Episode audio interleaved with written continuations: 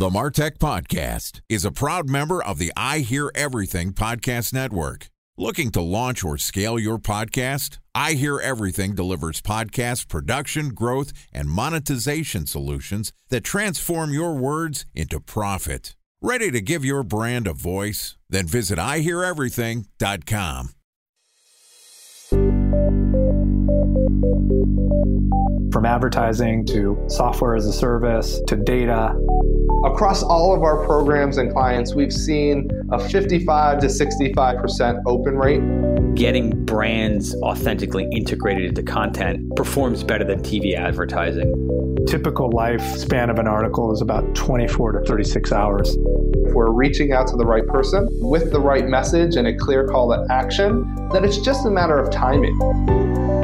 Welcome to the Martech Podcast, a Ben J. Shap LLC production. In this podcast, you'll hear the stories of world class marketers that use technology to drive business results and achieve career success. We'll unearth the real world experiences of some of the brightest minds in the marketing and technology space so you can learn the tools, tips, and tricks they've learned along the way. Now, here's the host of the Martech Podcast, Benjamin Shapiro.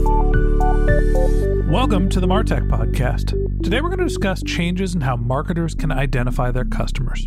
Joining us is Adam Robinson, who is the founder of Get Emails, which is the world's first ever email based retargeting software. Get Emails identifies up to 35% of your anonymous traffic and then sends their contact records directly to your email marketing app so you can follow up with what were previously lost leads. Yesterday, Adam and I talked about how identity resolution is changing in the wake of the third party cookie potentially going away in the next two years. And today we're going to continue the conversation talking about e commerce's false equivalency for CCPA and GDPR. All right, here's the second part of my conversation with Adam Robinson, founder of Get Emails. Adam, welcome back to the Martech podcast. Thank you. Happy to be here. Always a pleasure to have you on the show. We talked a little bit about what's happening in the identity resolution space and how marketers are faced with the need to collect more first party data. That's where services like Get Emails comes in, resolving website visitor to an email address or, or a hashed email address. There's also some questions about the legal ramifications and what's changing in the privacy sector, not just our technical ability to get access to data, but also what could get us in some legal hot water. Talk to me about what's happening with CCPA, GDPR. Seems like there's a lot of questions about what the rules actually are and what that means to industries like e commerce and everyone else with our service, when someone figures out what we do and how we do it, they ask the same three questions every time. Is this legal? Yeah. Number one is, is it legal? Number two is, well, how do you do that? Number three is, cool. So what do I send people? So there's this one issue that I think is very relevant to our service in particular that I've gotten to know very well that you see propagate itself among marketers in the e-commerce world. And it's this idea that well, you're telling me that what you're doing is not GDPR compliant. Therefore, it can't be CCPA compliant either because everyone's telling me that CCPA is the GDPR for America. And that's just not true. There's overlap, but in some of the key ways that make CAN spam in the US different from GDPR, CCPA is also different than GDPR in those key ways. And it happens to be relevant to what we do. And it's just worth knowing above all else some organizations take the position where they're like, well, we're going to be super conservative. We're just going to do GDPR worldwide since it's the most conservative sort of privacy regulation. But I think the point of this episode is probably to talk about like what some of those key differences are. Well, God knows every marketer that's listened to this podcast has already read the GDPR regulations and, of course, have read CCPA because, you know, we're based in California here. But for anybody who is new to the podcast and hasn't read the hundreds to thousands of pages of regulations, walk us through the Cliff Notes version of what those two pieces of regulations actually say. So they're both about disclosure to the consumer of data that's being collected about them. They're both about setting up infrastructure that allows the consumer to see that data, setting up infrastructure that allows the consumer to have that data deleted and that's kind of above all else, the spirit of both of them. By the way, marketers, I'm sure, shaking their heads and the sort of ops people. The way that all of that was decided by the governments that it had to be achieved, it's just huge infrastructure pains in the asses, right? So everybody went through that with GDPR. And a lot of the stuff that you had to go through on that side of things, on the disclosure side of things, was the same for CCPA. Where there's a big difference is GDPR is actually a consent for first party data collection on the internet policy, meaning it's opt in, period. In order for anyone to collect data on a European citizen, you must have a first party opt in to collect it, to use it, whatever. That is simply not the case with CCPA and CPRA. And CPRA is just like the second sort of evolution of CCPA. CCPA is not an opt in for data collection policy, it is an opt out policy. The consumer has the option to opt out of you collecting their data, but it doesn't touch this issue of opt in email marketing, does not touch this issue of opt in to sort of have my data shared. It doesn't touch that stuff at all. So, you know, listening to what our service does, which we basically pass our customers plain text emails of people that visited their website but didn't fill out a form, a very common reaction is, well, how is that legal? And then we explain that it's legal by CAN-SPAM standards. And then people say, well, it's definitely not CCPA compliant. Well, it actually is if you make the appropriate privacy policy changes on your website. For most people, what they did to be compliant with GDPR suffices. And by the way, I'm not a lawyer, so this is not legal advice. But the biggest difference between the two and the biggest confusion I see people making is the assumption that since GDPR is opt in and CCPA is the GDPR of the US, we have to do the same things that we did for GDPR that we may not have made the changes for for our US audience. We have to do the same things for our US part of our website. And it's just not true. It's also confusing. And I think that, you know, most marketers are taking the most conservative path and saying, okay, GDPR, let's just roll out those rules worldwide to keep everyone happy. What's the risk taken on by being that conservative? And what should marketers be doing if they decide that they're going to follow the local laws, not just one sort of blanket rule guided by GDPR? Well, I'm talking my own book here, but the disadvantage to somebody who's in growth mode and they're looking for highly positive ROI ways to grow their reach and, and spend advertising dollars, you can't do things like we're doing at Get Emails if you're GDPR compliant worldwide. Just you can't do it because it's not GDPR compliant. So you are closing the door on US only aggressive marketing tactics that could really grow your business. I mean, that's the downside. And you're not taking on any legal risk by doing it if you understand the law. The upside of it is it's less administrative work. Like you just do everything once and you reduce the complexity of your compliance operation. So it's pretty clear risk and rewards, in my opinion. And it's just all about weighing those things. And like you said, it's very complicated stuff to try to understand, but kind of what your legal team's there for, you know, to help you get comfortable around the risk you're taking.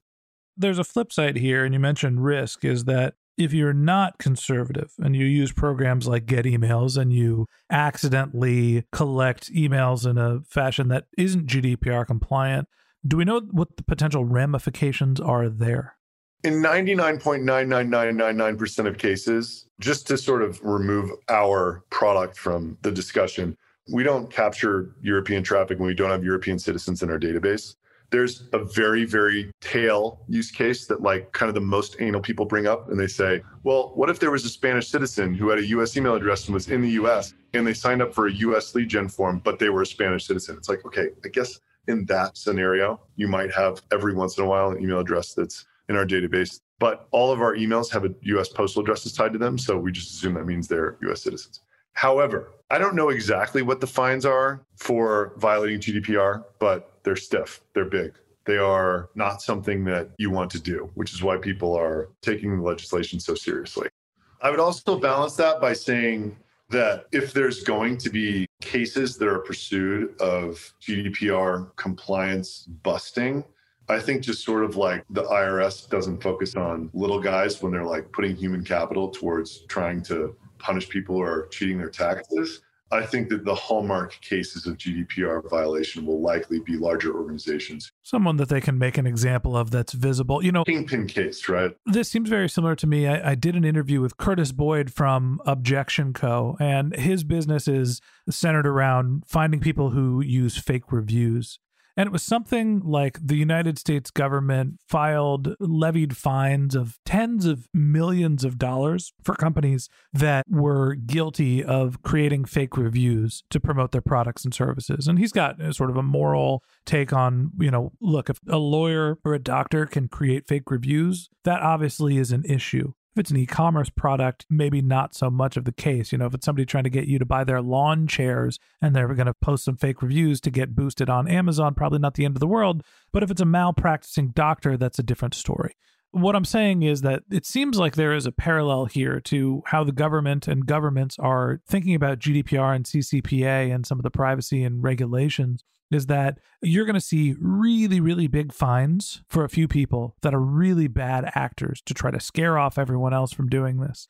And in reality, finding everyone who is buying a fake review or breaking GDPR rules eh, really going to be difficult to enforce. And so then the question becomes all right, yes, you're taking on legal risk, but what are the chances of you being punished for it? Are you jaywalking across a two lane road or are you walking slowly across the freeway? two very different scenarios.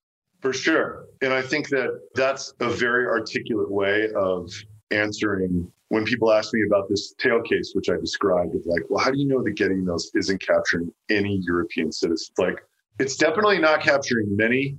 And the odds that the one person it does does something that would sort of lead to that, and then the odds that you would be someone that would actually be affected by that process is just getting exponentially de minimis as each step goes down that funnel, if you want to call it that. So, yeah, I think we're in agreement on that whole enforceability or likelihood of it actually being punitive to you, especially I think if you're acting in good faith. Like you said, it's going to be horrible actors, it's going to be huge, horrible actors. So, you mentioned that the things people ask you are one, is something like get emails legal? sounds like yes, technicalities surrounding it, some edge cases, maybe you can get in a little trouble. How do you do it? We'll leave the technical implementation. Then there's the question of well, what do you do with those email addresses? What do you write? Walk me through some of the ways that you can use emails because the user experience is different when you haven't expressly given consent or your information. How do you actually get people to respond when they haven't given you their email addresses? Well, 90% of our customers are direct to consumer e commerce businesses. All of them who have a lot of success with our product are already excellent email marketers and have best practices for email marketing set up. So they're capturing emails on their website in the first contact when they capture them. It's typically a three to five part welcome series, heavily offer driven. You know, they have coupons in them. It's every day for five days. So there's a frequency thing happening there and it's giving people a reason to click back to their website. And the actual program can vary, but usually it's thanks for signing up for our newsletter. And then there's a coupon in there. And then maybe the next one's a brand story or bestsellers or something. And the next one's some evergreen content or whatever. So the easy thing to do, and you can get as sophisticated as you want, but the easy thing that we tell everybody to do is just use the same welcome series that you're using for your opt in subscribers. Just change the subject line to thanks for stopping by the site from thanks for signing up for the newsletter.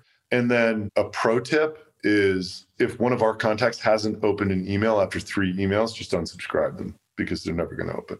And that sort of eliminates some deliverability risk in the future you know you're always trying to create a virtuous deliverability cycle by keeping your open rates high and your click rates high so that's just sort of an easy way to make sure that continues to happen well, Adam, I think that Get Emails is an interesting product. I absolutely see the value of collecting emails, even if it's from anonymous traffic. It seems like something that has great potential business results and I said this last time. I think that your approach, you're the internet marketing cowboy, and it's up to the individual marketer to decide how they feel about privacy and data collection and what risk tolerance they have to understand if products like Get Email is the right fit for them.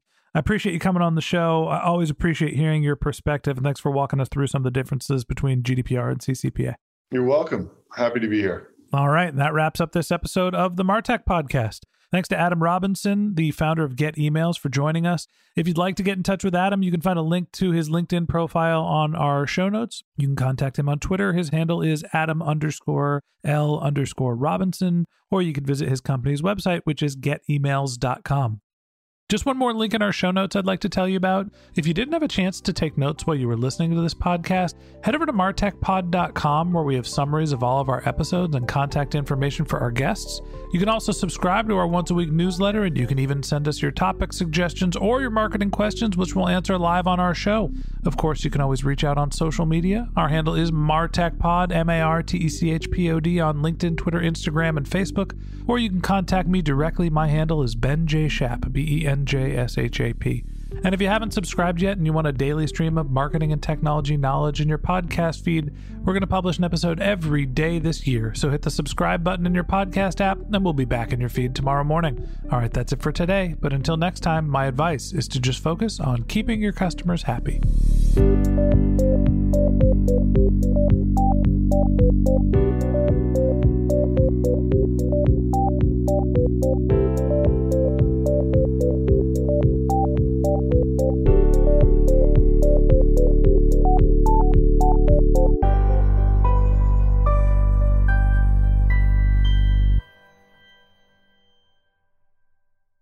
Thanks for listening to the Martech Podcast, and I Hear Everything production.